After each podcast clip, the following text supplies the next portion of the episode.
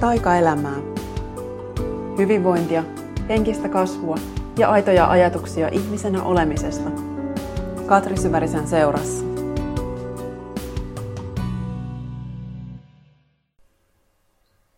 Moikka ja tervetuloa kuuntelemaan taas Taikaelämää podcastia. Mun ääni saattaa olla tänään vähän tukkonen ja nuhanen. Mulla on jonkun verran siitepölyallergiaa ja usein tässä loppukesästä nimenomaan siis tota pujoa niiskutan. Muulle en tietääkseni ole allerginen, mutta joskus vajaa parikymppisenä yhtäkkiä huomasin, että mä aina reagoin loppukesästä, kun oli pujoa ilmassa, niin nyt on tänä vuonna ollut ilmeisesti erityisen intensiivinen pujovuosi, koska nyt on ollut paljon viimeisen kuukauden aikana tämmöistä oireilua. Ja nyt just tuossa takapihalla tein vähän aamuharjoitusta ja pakenin siitä sitten sisään, kun alkoi tosi paljon tulla aivastelua ja niiskutusta. Ja nyt sitten pitkästä aikaa mikrofonin ääressä, joo, olisin tietysti voinut odottaa, että, että tämä ääni tulisi parempaan kuntoon, mutta, mutta, mutta mä oon odottanut taas sopivaa hetkeä jo pitkään ja ehkä aivan liian pitkään, koska edellisestä podcast-jaksosta on jo kohta kaksi kuukautta. Ja se viimeinen jakso tätä ennen oli se, joka oli mulle se tosi tosi iso ulostulo, kun mä puhuin tästä vapaaehtoisesta lapsettomuudesta.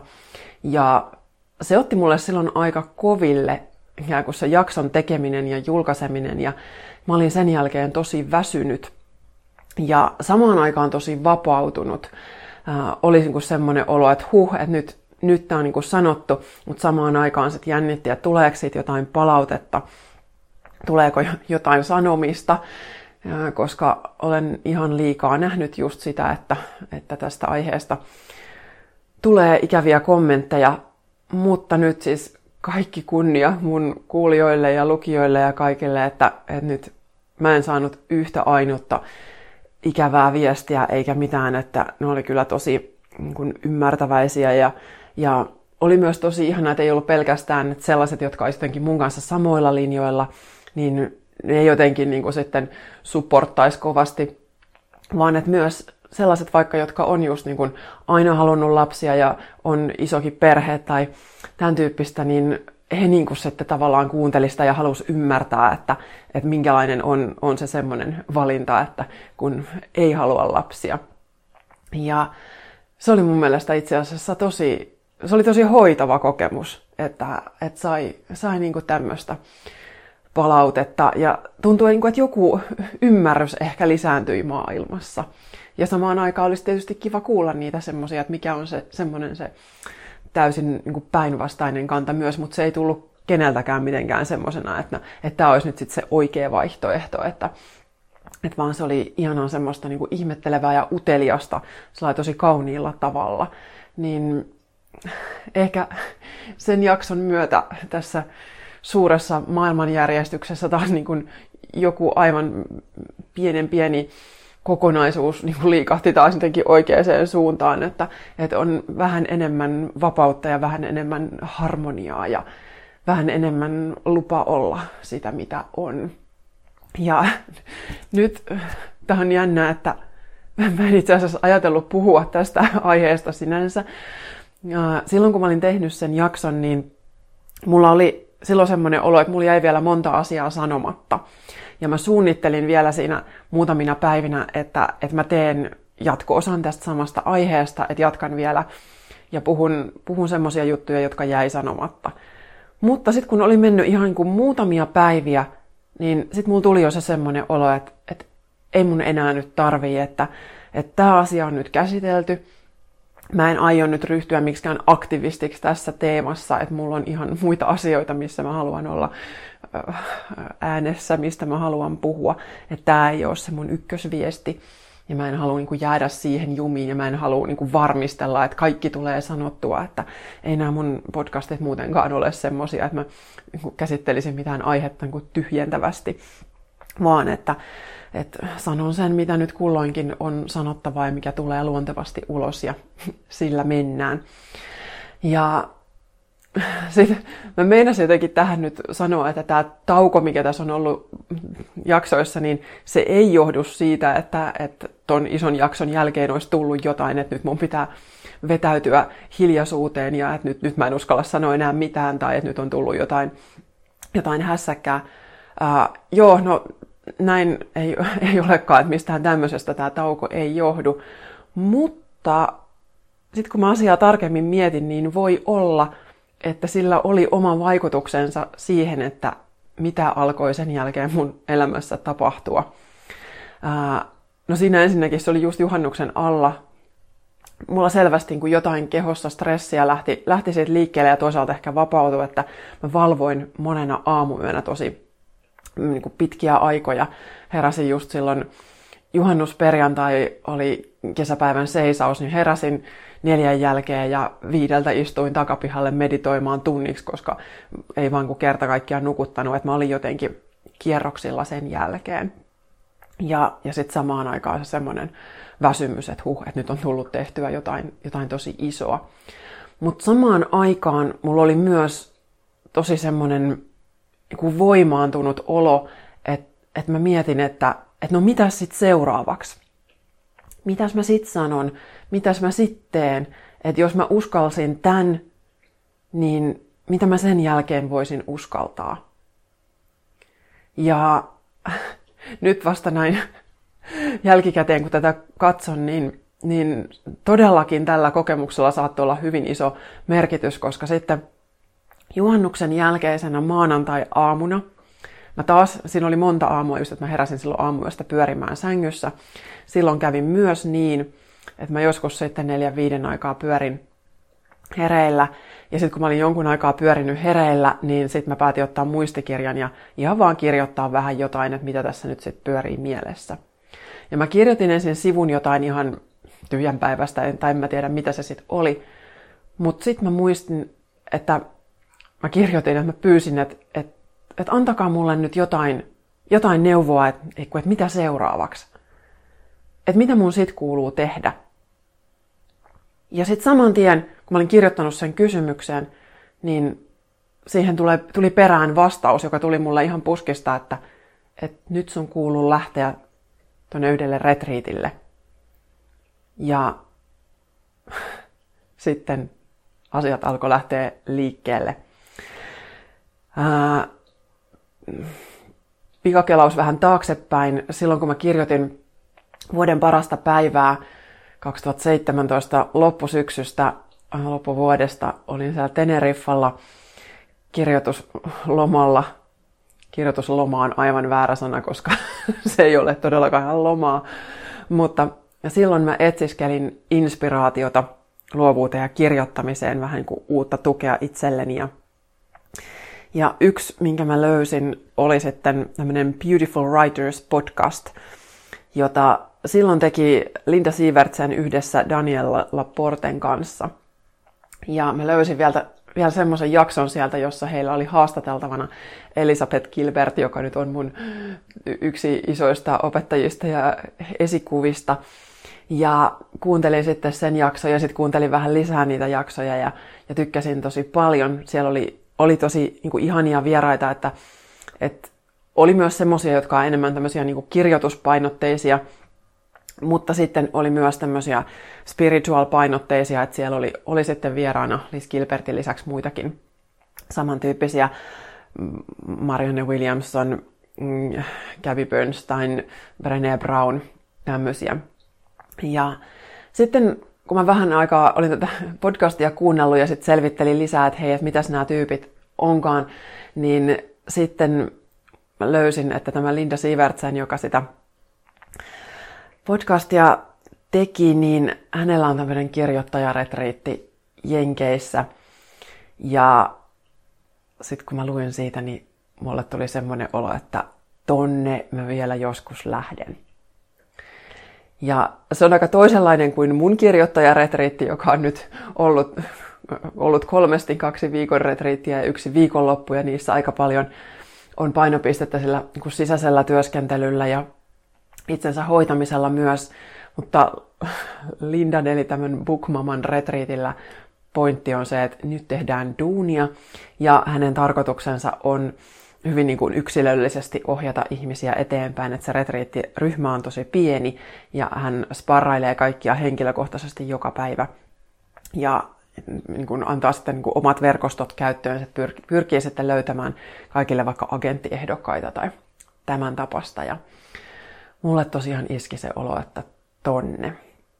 Ja se on suhteellisen iso investointi, joten sitten taas mun mieli sanoo, että juu ei pysty, ei ole rahaa, ei, ei, ei voi lähteä. Ja nyt se kuitenkin tässä kevään aikana mulla on niin vahvistunut se olo, että, että nyt toi jotenkin kutsuu ja mä olin vielä pikkasen laittanut rahaa sivuun, mutta mulla oli niin kuin ihan, se oli ihan minimaalisesti verrattuna siihen, mitä, mitä tota, se koko juttu maksaa. Ja sitten siellä sattuu vielä olla tämmöinen, että siellä on syksyllä alkamassa, hänellä on aina noin puoleksi vuodeksi eteenpäin niitä retriittipäivämääriä nettisivuillaan, niin syyskuussa oli alkamassa yksi retriitti niin, että, että se alkaa just mun syntymäpäivänä. Ja se, että jotenkin kun näkee sen, että oma synttäripäivä on siellä niin kuin sivuilla, että tosta niin kuin alkaa, niin se oli jotenkin mulle semmoinen that's a sign. Ja mulla oli keväällä viikokausia tämä retriittisivu niin kuin avoinna mun nettiselaimessa, että mä kävin siellä välillä vilkuilemassa. Mutta sitten mä olin taas se jotenkin niin kuin haudannut, että et, et mulla on raha-asioiden suhteen kun aika iso kynnys sille, että mulla on aina ollut semmoinen aika varmisteleva tapa tehdä asioita, että mulla pitää olla kunnolla säästöjä ennen kuin mä uskallan tehdä mitään isoa. Ja okei, okay, joskus silloin heti uupumuksen jälkeen, silloin mun taloudellinen tilanne oli aika heikko pitkän aikaa ja, ja silloin mä sitten vähän opettelin semmoista enemmän heittäytymistä ja luottamista ja sitten taas kun tilanne on lähtenyt parempaan suuntaan, niin sitten mä oon taas vähän palannut siihen mun omaan varmistelevaan tyyliin.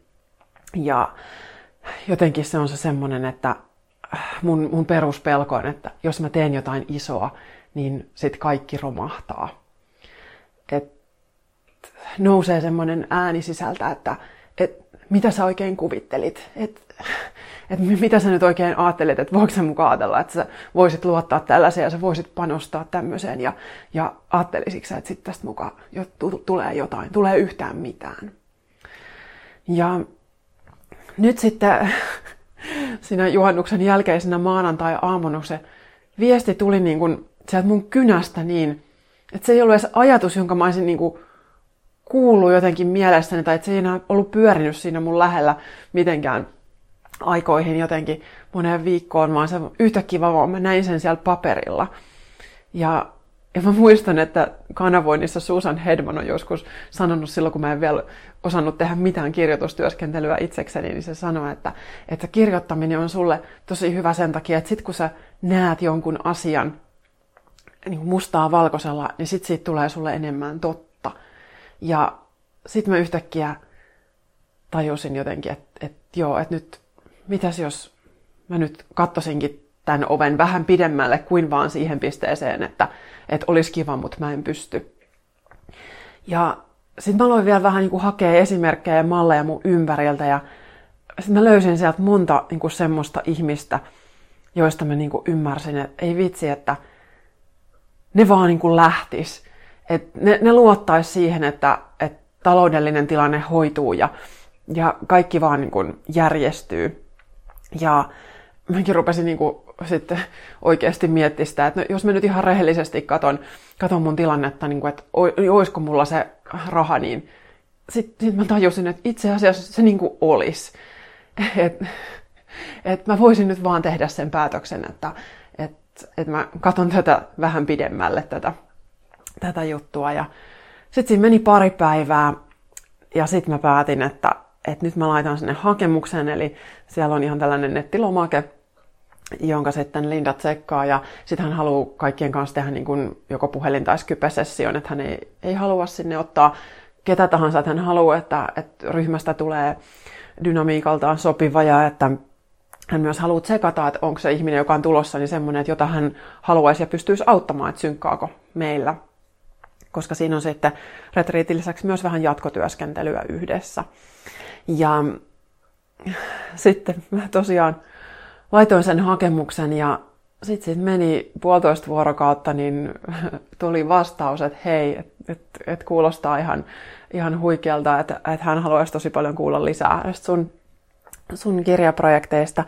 Ja sitten me puhuttiin Skypessä sitten, tämä oli sitten itse asiassa viikko siitä juhannusmaanantaista. Ja mun pointtihan nyt tässä keskimäärin tämmöiselle retriitille lähtee niin kuin ihmisiä, jotka on vasta aloittamassa vaikka jotain kirjaprojektia tai niillä on tekeillä jotain keskeneräistä ja sitten sitä sparraillaan, konseptoidaan, kirjoitetaan, kun päästään eteenpäin siinä. Ja mun pointti taas on se, että mä haluaisin saada noita jo mun olemassa olevia hidasta elämää kirjoja julkaistua englanniksi. Et se on ollut mulla tässä nyt muutaman vuoden tämmöinen jotenkin sellainen seuraava iso ha- haave. Tämä on taas sarjassa, että uskallanko mä sanoa edes haave, vaan se on vaan niin kuin mahdollisuus. Hei, ehkä mä haluaisin sanoa mieluummin mahdollisuus. Koska mä en nykyään niin kuin ajattele sitä, että, että, että mun olisi niin kuin pakko päästä siihen, vaan mä haluan vaan niin kuin tietää, että onko tämä mahdollista. Mikä kaikki mulle on mahdollista ja, ja miten se voisi tulla mahdolliseksi ja miten isoksi mä voin sitten kasvaa. Niin mun tilanne tässä on sitten tosiaan se, että mulla on niin ne kirjat jo olemassa ja nyt pointti olisi sitten se, että, että ne pitäisi saada sitten sinne englanninkielisille markkinoille. Ja siitä me sitten keskusteltiin. Kuulemma siellä retriitillä ei ole koskaan aikaisemmin ollut tämmöistä, että hän ei ole ikinä ennen auttanut käännöskirjailijoita, että mä olisin nyt sitten ensimmäinen. Mutta hän oli ihan hirmu ihastunut mun kirjoihin. Mä siinä Skype-kameran välityksellä näytin vähän, että miltä mun kirjat näyttää. Ja hän oli aivan äh, todella innoissaan. Et, ja se tuli tosi ihana fiilis siitä, kun me ollaan kuitenkin hidasta elämää kirjaperheessä. Niin paljon siellä on Wikströmin Sanna ja Niemisen Pekun ihan huikeat niin kuin visiot ja se, että ne niin kuin näkee asioita, mitä ei ole olemassa. Ja sitten niitä on uskallettu lähteä toteuttaa ja uskallettu lähteä niin kuin vaatimaan, että saadaan tavallaan ne visiot toteutettua. Ja sitten niistä kirjoista on sitten niin kuin lähtenyt tulemaan semmoisia, että ne ei ole pelkästään hyvää sisältöä, vaan että ne on oikeasti myös tosi kauniita esineitä ja me ollaan niistä niin kaikista ja sitä perheestä tosi ylpeitä ja mäkin olen oma, omistani super onnellinen, että, että ne on tehty ja niistä on tullut niin kauniita ja, ja että ne on ollut niin monelle ihmiselle niin tärkeitä. Ja nyt sitten oli jotenkin ihan huikeeta huomata, että, että siellä sitten ihminen, jolla oli omaa kirja- ja kustannusalan historiaa vaikka kuinka paljon ja semmoinen, jota mä niinku katon ylöspäin, että okei, että nyt tässä on iso askel, niin sitten hän sanoi, että vau, että nämä nämä on niinku ihan superhienoja, että, että, että sä oot kyllä tosi tervetullut tänne, että, että jos vaan haluat lähteä, niin, niin, niin saat tulla. Ja se on niin kuin, välillä on kauhean vaikea nähdä jotenkin sitä omaa metsää puilta niin sanotusti, että, että sitä vaan tekee sitä omaa hommaa niiden kaikkien omien epävarmuuksien ja pelkojen kanssa. Ja sitten kuitenkin tavallaan välillä sit tulee semmoisia kirkkaita hetkiä, että, että sitten näkee, että, että tämähän onkin niin kuin tosi paljon. Että et mä oonkin saanut aikaa vaikka mitä ja että, ja että mulla on ihan huikea tukiryhmä ympärillä. Ja, ja muuhun on luotettu ihan hirveästi ja, ja mä oon saanut mahdollisuuden toteuttaa itseäni niin kuin ihan, ihan mielettömällä tavalla. Ja sitten tulee niin kuin joku, joka vielä niin kuin ulkopuolelta sen näyttää, että et vau, että on jotain tosi siistiä. Ja sitten mä sitä yön yli pohdiskelin, ja enkä voi sanoa edes, niin kuin, että pohdiskelisin sinänsä, että mä, mä tiesin jo kyllä, että mä sanon kyllä, että se oli ihan selvä. Siinä ei ollut niinku mitään epäilystä, mutta sanoin vaan silloin sitten kaverille, kun, kun tätä niin sanotusti pohdiskelin, että, että mun vaan täytyy käydä tietty prosessi läpi, että mä voin tulla siihen päätökseen. Ja mä nykyään kun tunnen sen oman prosessini kyllä, että sieltä tulee ne pelot ja epävarmuudet, että ensin on se semmoinen just se kutkuttava olo, että hei, ehdottomasti toi, ja sitten iskee niin kuin se äh, kaikki egon huutelut siihen päälle ja sellainen niin kuin, tulee ne rajoittavat uskomukset tielle. Ja silti sitten kuitenkin mä niinku tiesin, että, että tämä todellakin tämä kortti täytyy nyt katsoa. Ja niin mä sinne sitten ilmoitin, että kiitos, kiitos kyllä, olen, olen tulossa. Ja se, mitä sitten sen jälkeen tavallaan tapahtui, niin tavallaan jo se päätös itsessään. Mä tajusin jo, että, että ei tarvii aina tavallaan tapahtuu ulkoisesti mitään niin suurta. Mä en tiedä yhtään, että voiko hän auttaa mua millään tavalla. Mä en tiedä yhtään, löytyykö mulle agenttiehdokkaita, ketä joka olisi kiinnostunut mun tekemisistä. Mä en tiedä, tuuks mä ikinä saamaan, saamaan edestä agenttia, saati sit kustannussopimusta englanniksi. Mutta se, että mä niin kun päätin taas avautua tälle mahdollisuudelle ja sanoa sille kyllä, niin se liikautti mussa jotenkin taas tosi isosti jotain ja, ja se oli varmaan, varmaan todellakin osa tätä prosessia, mikä oli lähtenyt sit siitä no kaikesta, mitä on mun melkein 42 ikävuoden aikana tapahtunut, mutta taas niin kun yksi, yksi asia johti toiseen ja varmaan just tämä ulostulo, kaapista tuleminen vaikutti monella tavalla, että sitten taas niin kun uskaltaa koko ajan vähän enemmän. Ja se, että kun valitsee itsensä, kun sanoo niin kuin itselleen kyllä ja sanoo niille mahdollisuuksille kyllä, suostuu näkemään ne, ne erilaiset ovet, jotka houkuttelee ja katsoo, että mitä täällä on, niin se on jo itsessään aivan niin kuin suunnattoman arvokasta ja se jo niin kuin muuttaa sun energiaa, se jo voimistaa se sua, se auttaa sua astumaan enemmän siihen sun omaan voimaan. Mutta silloin pitää olla vaan se semmoinen niin kuin, tosi irtipäästävä asenne. Et älä odota, että siellä oven takana on mitään, joka niin kuin, automaattisesti jotenkin niin kuin, vie eteenpäin. Vaan päinvastoin, että, että sä lähdet vaan askel askeleelta siitä, missä sä oot nyt, mutta et vaadi niin kuin, mitään siltä, mitä siellä jatkossa on. Et se on vaan, että jos, jos tästä, tästä ovesta, tästä mahdollisuudesta ei aukea mitään, niin ainakin sä oot kattonut sen. Että ne sellaiset asiat, jotka on pyörinyt pitkään mielessä. Mä oon puhunut tästä aikaisemminkin lukuisia kertoja. Ja nyt, nyt se vaan niin kuin realisoituu mun elämässä entistäkin vahvemmin. Et kun tämäkin asia oli ollut mun mielessä niin kuin yli puolitoista vuotta, niin jos mä olisin jättänyt nyt sitten sanomatta, että no, no en mä nyt käänty, niin sitten se olisi vaan pyörinyt mun mielessä jatkuvasti, kunnes sitten se olisi hautautunut jonkun muun alle ja, ja se olisi ehkä taas ollut sitten joku tämmöinen mennyt sellaiseen osastoon, että ei, ei siitäkään nyt sitten tullut mitään. Mutta mä haluaisin, että se semmoinen osasto olisi nykyään aika, aika pieni minussa. Että totta kai aina on asioita, jotka ei kasva suuremmaksi ja joita mä en opi ja joita mä en osaa. Ja, ja, mutta sitten mä oon ainakin kokeillut. Mä oon hankkinut tänne ne mun maalausvälineet ja kankaat ja, ja puoli vuotta vuoden silloin tällöin kokeilu maalata ja sit siitä ei oikein niinku, se ei sytyttänyt mua, se ei, se ei liikuttanut mussa niin hirveästi mitään ja sit mä oon pakannut ne kamat pois tosta. Ja sit mä ainakin tiesin, että, että, että mä oon niinku kattonut tän, mä voin myöhemmin katsoa uudestaan. Mutta tää oli nyt sitten semmonen, joka oli, oli todella tärkeä askel. Ja mä oon niin kuin luvannut itselleni, että, että tästä ei tarvitse tulla mitään.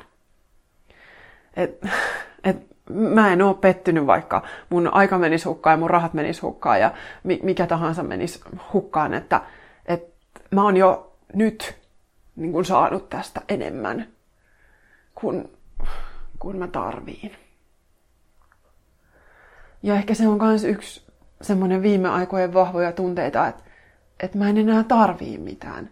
Että mä oon opetellut antamaan itselleni niin paljon, että sitten, että ikään kuin ne sellaiset tyhjät aukot itsessä on jotenkin jo niin, niin täytettyjä ja ne haavat on niin, niin hoidettuja, että, että mitään ei tarvi enää tulla sen takia, että, että mä oisin jotain. Että nyt mä tiedän, että, että, että mä oon saanut ihan tarpeeksi, mä oon ihan tarpeeksi. Mutta sitten tämä ei ollut vielä tässä.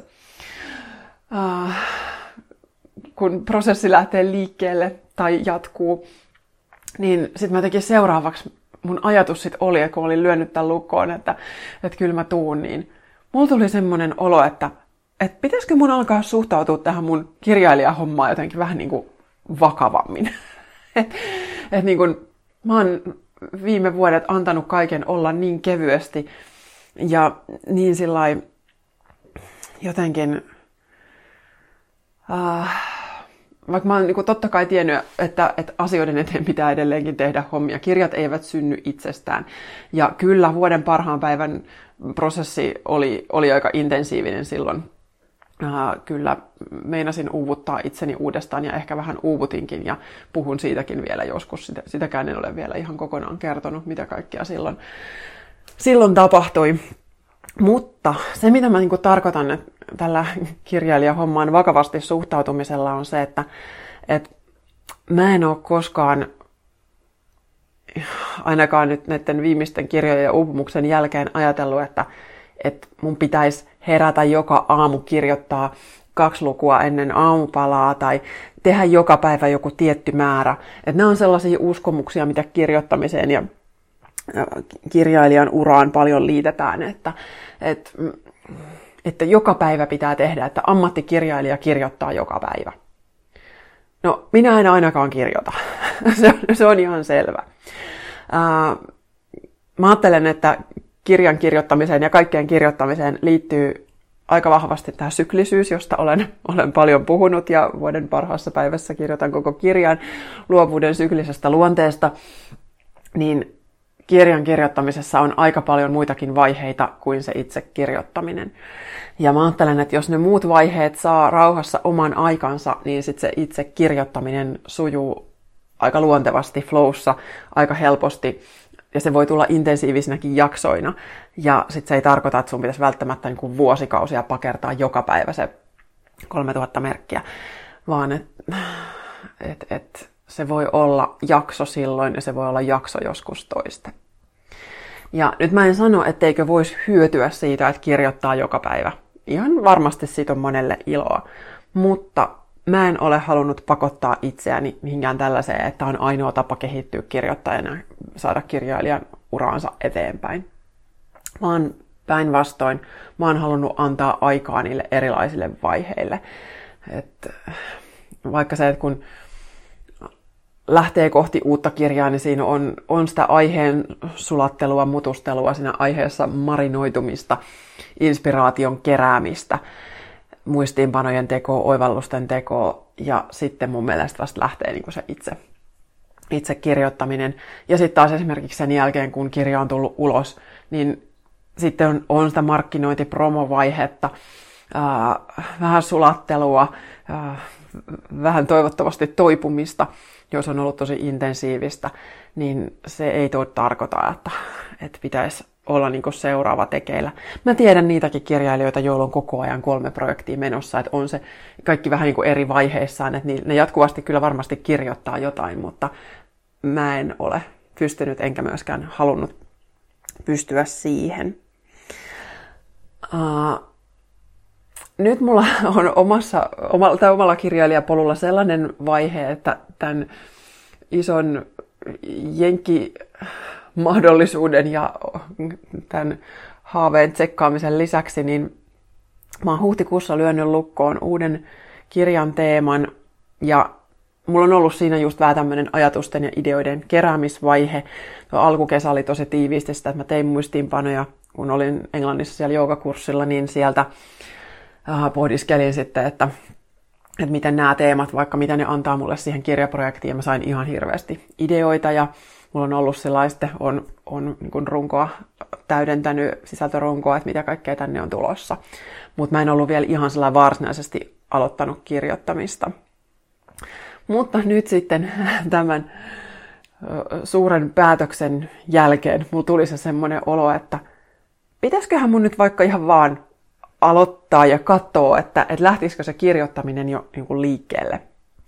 Et se oli sitten heinäkuun alkua ja, ja mulla ei ollut siinä ihan hirveästi kalenterissa mitään suuren suurta niin mulla oli sillä vähän aikaa päivittäin sitten katsoa, että mitä tapahtuu.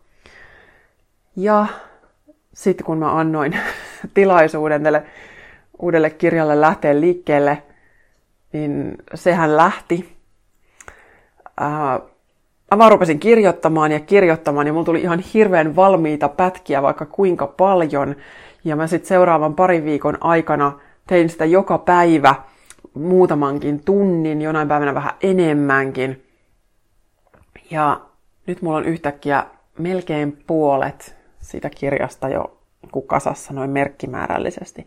Okei, kaikki siitä ei ole ihan niin valmista, mutta suurin osa on niin kuin suhteellisen niin kuin valmista tekstiä, mutta on siellä toki raaempaakin matskua seassa. Mutta yhtäkkiä taas niin mä sain sit sen kokemuksen, että, että, että se kirja ei ollut vielä niin kuin puskenut aivan sillä läpi, että, että, että nyt, nyt sun täytyy istua koneen ääreen ja ruveta kirjoittamaan, vaan että mä istuin ensin ja katoin, että tuleeko nyt jotain. Ja sitten sit se olikin niin kuin siinä. Ja mä nauroinkin tuossa sitten läheisilleni, että, että tämä kirja on jo olemassa jossain toisessa todellisuudessa, mutta mä, mun, mun täytyy vaan niin kuin olla tässä paikalla, jotta se pääsee tulemaan läpi. Ja se oli todella niin kuin hämmentävää kokemusta, että vaikka mulla on ollut paljon hyvin virtaavia luovuuden kokemuksia jo vaikka kuinka paljon, niin tämä oli jotenkin, jotenkin sitten ihan omaa luokkaansa. Ja se oli tosi ihana vahvistus sitten taas niin kuin silleen, että, että okei, että jos mä, mä teen tilaa jollekin, mä niin kuin taas katon, että olisiko, olisiko tämän oven takana nyt jotain, niin sitten siellä onkin jo niin kuin kokonainen maailma. Et jonkun oven takana tuntuu, että se mun jenkkioven takana on tosi tyhjää, sit mun on semmoinen tosi häilyvä olo, että mä oon astumassa tähän ja täällä ei ole niinku kynnyksen takana ehkä edes lattiaa, että mä oon astumassa jonnekin, mistä mä vaan sit niinku nyt, nyt mun täytyy vaan lähteä lentoon. Että mulla on ehkä semmoinen olo ollut nyt nämä viimeiset viikot ja puolitoista kuukautta, että, että nyt, nyt mä oon niinku lähtenyt lentoon. Ja mä en tiedä yhtään, yhtään mitä, mitä tapahtuu. Mutta sitten taas tämä, tämä uusi oma kirja, äh, ovi, niin sen takana olikin niin kuin, siellä oli jotenkin valmis puutarha ja maailma, kokonainen oma juttunsa, joka mun vaan pitää niin katsoa, että, että mitä kaikkea siellä on. Ja sitten lähti tietysti siitä vielä niin kuin muut isot kesän kokemukset oli niin kuin tulossa vielä siihen perään, että, että heinäkuun alkupuoli tai yli sinne puoliväliin meni niin kuin sitten tämän kirjan parissa. Mä olin aivan fiiliksissä.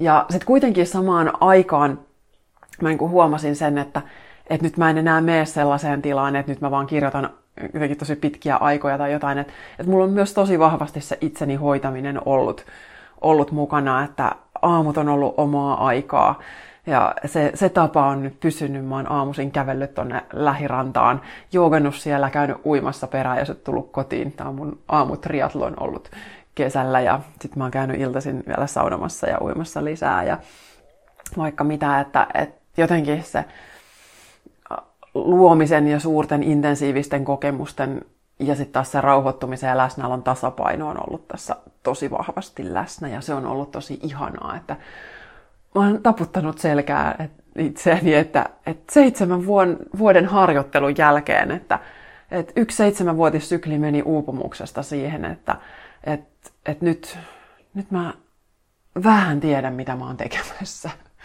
Niin kuin sanoin alkukesän podcast-jaksossa, että nyt mä, nyt mä suurin piirtein ymmärrän, että mitä tämä elämän flow on ja miltä tuntuu se vapauden tunne tämän toiveiden ympärillä.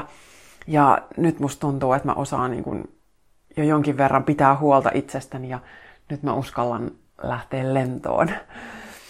Ja sitten oli ihana lentää eteenpäin kohti näitä loppukesän ihania suuria juttuja, että oli se mun oma joogaretriitti kirjoittajille tämä viikon setti ja se oli ihan huikea.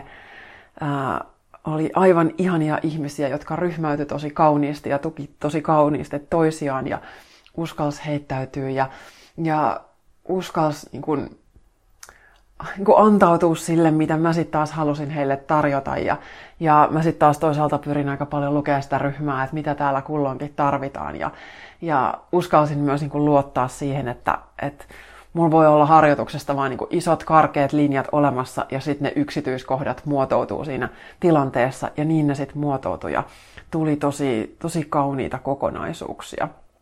Ja nyt on ollut jotenkin ihana sitten seurata vielä tämän jälkeenkin, miten ihmiset on sitten tukenut toisiaan tuossa meidän Facebook-ryhmässä ja jotenkin harjoittelee sitä no, semmoista arkea, missä on se itsensä hoitaminen enemmän mukana, koska niin monella se ei kuitenkaan ole välttämättä sinne arkeen oikein mahtunut tai sitä ei ole osannut tuoda tai muistanut tuoda, mutta tuommoiset mutta isot kokemukset sitten auttaa pitämään sitä yllä. Ja sitten retriitistä viikko, niin tuli Magnesia-festivaali, joka oli myös tämmöinen aivan massiivisen suuri ja ihana kokemus, että kyllä mä ihan vastaavasti, vaikka retriitillä oli ollut niin kuin se niin kuin intiimi ryhmä, jossa jaetaan tosi isoja asioita ja tehdään sitä voimakasta sisäistä työtä, niin sitten sen lisäksi mä sytyn tosi paljon näistä tosi suurista tilanteista, että et en tiedä paljon magnesian päälavalle mahtui porukkaa, mutta ehkä 150 oli, oli mun arvio, että jotain semmoista siellä oli sitten väkeä. Ja kyllä taas niin kuin todella koskettavaa oli niin kuin saada olla siinä tilanteessa, että, että, että nämä ihmiset on tullut tänne nyt heittäytymään ja, ja sitten ne kokee jotain sellaista, mitä ne ei ole ehkä koskaan itsessään kokenut. Ja, ja tuli just niitä semmoisia palautteita, että, että mä en ole ikinä löytänyt joogassa näin voimakasta yhteyttä itseeni tai tuntenut näin, näin voimakkaasti jotain tosi kaunista, niin, niin kyllä ne on niin semmoisia hetkiä, jotka pysyy mulla varmasti niin kuin aina mukana. Et mä edelleenkin mä pystyn muistamaan niin kuin käytännössä kaikki nuo isot isot tunnit, mitä mä oon pitänyt, pienemmätkin retreitit, kyllä niin kuin, en voi sanoa, että jokaista yksityiskohtaa tai ihan jokaista ihmistä tai semmoista, mutta jotenkin se tunnelma, niin se on jotain sellaista, joka niin kuin jää muhun ja se muuttaa mussa jotain, että mä saan olla osa jotain näin suurta ja voimallista ja koskettavaa ja hoitavaa. Et, et siitä mä oon kyllä tosi kiitollinen, että tämmöisiä kokemuksia on mulle näin paljon annettu ja toisaalta se, että mä oon uskaltanut niihin tarttua, että, että äh, en voi vaan kiittää muita, vaan myös, myös itseäni, että, että jotenkin mulla tulee nyt semmoinen ajatus, että, että tosi tosi pienistä askelista voi tulla jotain tosi suurta. Et, mulla oli ehkä myös sen takia niin tässä tämän podcast-tauon äh, aikana teki se semmoinen olo, että nyt mulla on asiat niin kesken, että mä oon niin itse nyt niin lähtenyt vasta johonkin tähän tämmöiseen vaiheeseen, että mä en uskalla sanoa mitään, koska mä pelkään, että mä en osaa sanoa mitään muuta kuin, että katsotaan mitä tapahtuu, että mulla ei ole nyt mitään kauhean viisasta sanottavaksi. Mutta ehkä yksi semmoinen viisaus, mikä on tässä kanssa just viimeisen kuukauden aikana luin jostain vai kuulin jostain, mikä oli tosi hyvä, en muista enää kuka sen sanoi, mutta että ihmiset yleensä yliarvioi sen, mitä ne voi saada aikaan vuodessa, mutta ne aliarvioi sen, mitä ne voi saada aikaan kymmenessä vuodessa. Et sille lyhyelle tähtäimelle me ahdetaan ihan liikaa asioita – ja sitten sit kun siinä on ruuhka, niin sitten ne pitkän tähtäimen jutut ei välttämättä toimikaan, koska me kuormitetaan itseämme ja, ja, ja jotenkin elämä ei saa tilaa niin kuin järjestäytyä meidän ympärillä, koska me vaan koko ajan huseerataan jotain, koska on niin kiire saada aikaan jotain niin, niin nopeasti. Kun sitten taas se, että jos lähtee tekemään asioita vähän väljemmin ja hitaammin, niin kaikki virtaa sit paljon helpommin.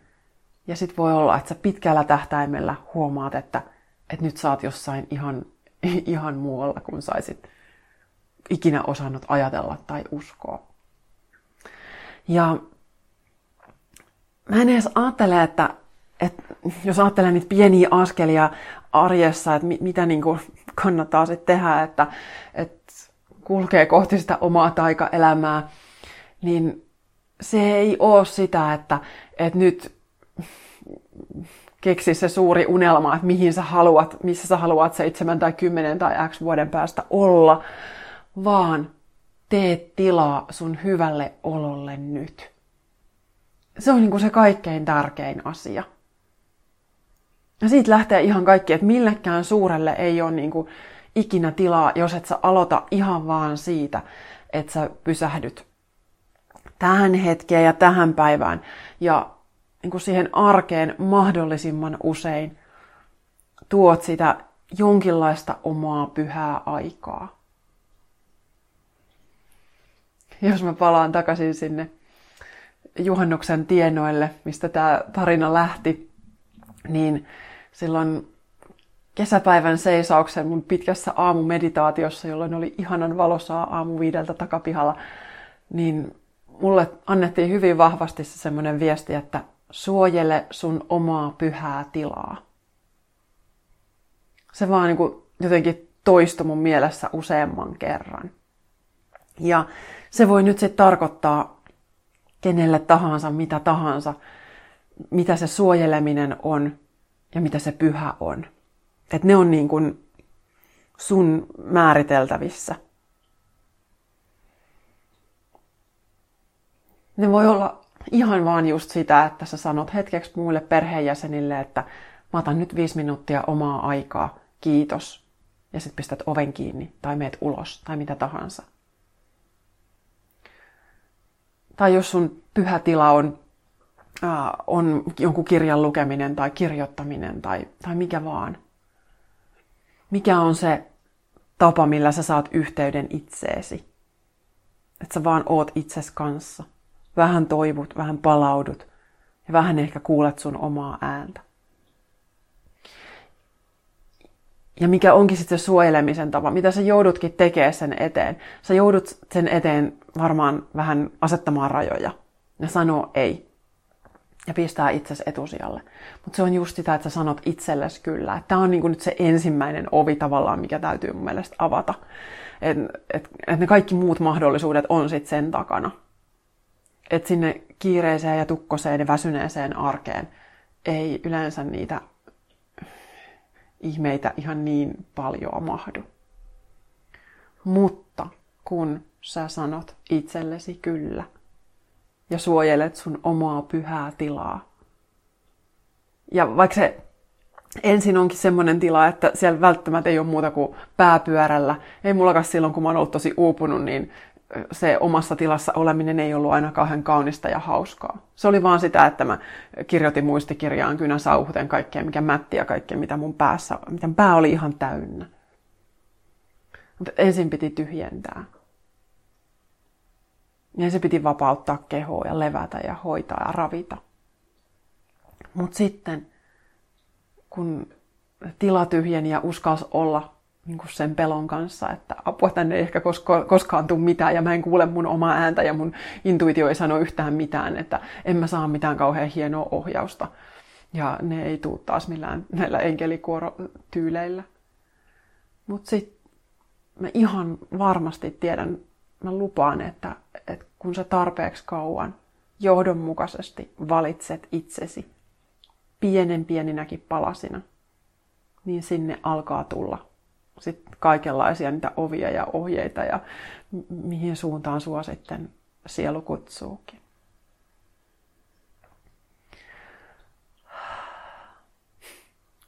Tämmöisiä ajatuksia tänään.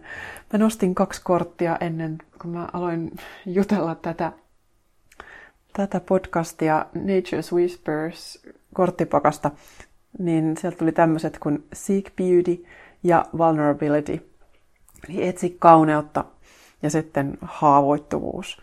Niin nyt mulla on ehkä semmoinen olo, että, että nämä tuli yhteen tässä, tässä jaksossa ihan mun huomaamatta. Mä en, mä en tiennyt, että tästä jaksosta olisi tullut ihan näin taas jotenkin haavoittuvainen ja näin avonainen olo, mutta näin on kuitenkin tullut. Kiitos sulle aivan suunnattoman paljon, kun olet kuunnellut. Jos haluat mun kanssa arkeen niitä itsesi hoitamisen pätkiä, niin astetta ihanampi joogahaaste on nyt avoinna. Eli sinne voi ilmoittautua ja sen voi aloittaa sitten vaikka saman tien. Niin, niin sieltä löytyy pieniä taikahetkiä arkeen. Kiitos ja jatketaan tästä. Lisää inspiraatiota löydät osoitteesta katrisyvarinen.fi Facebookista Katri Syvärinen Coaching Yoga ja Instagramista Katri Syvärinen.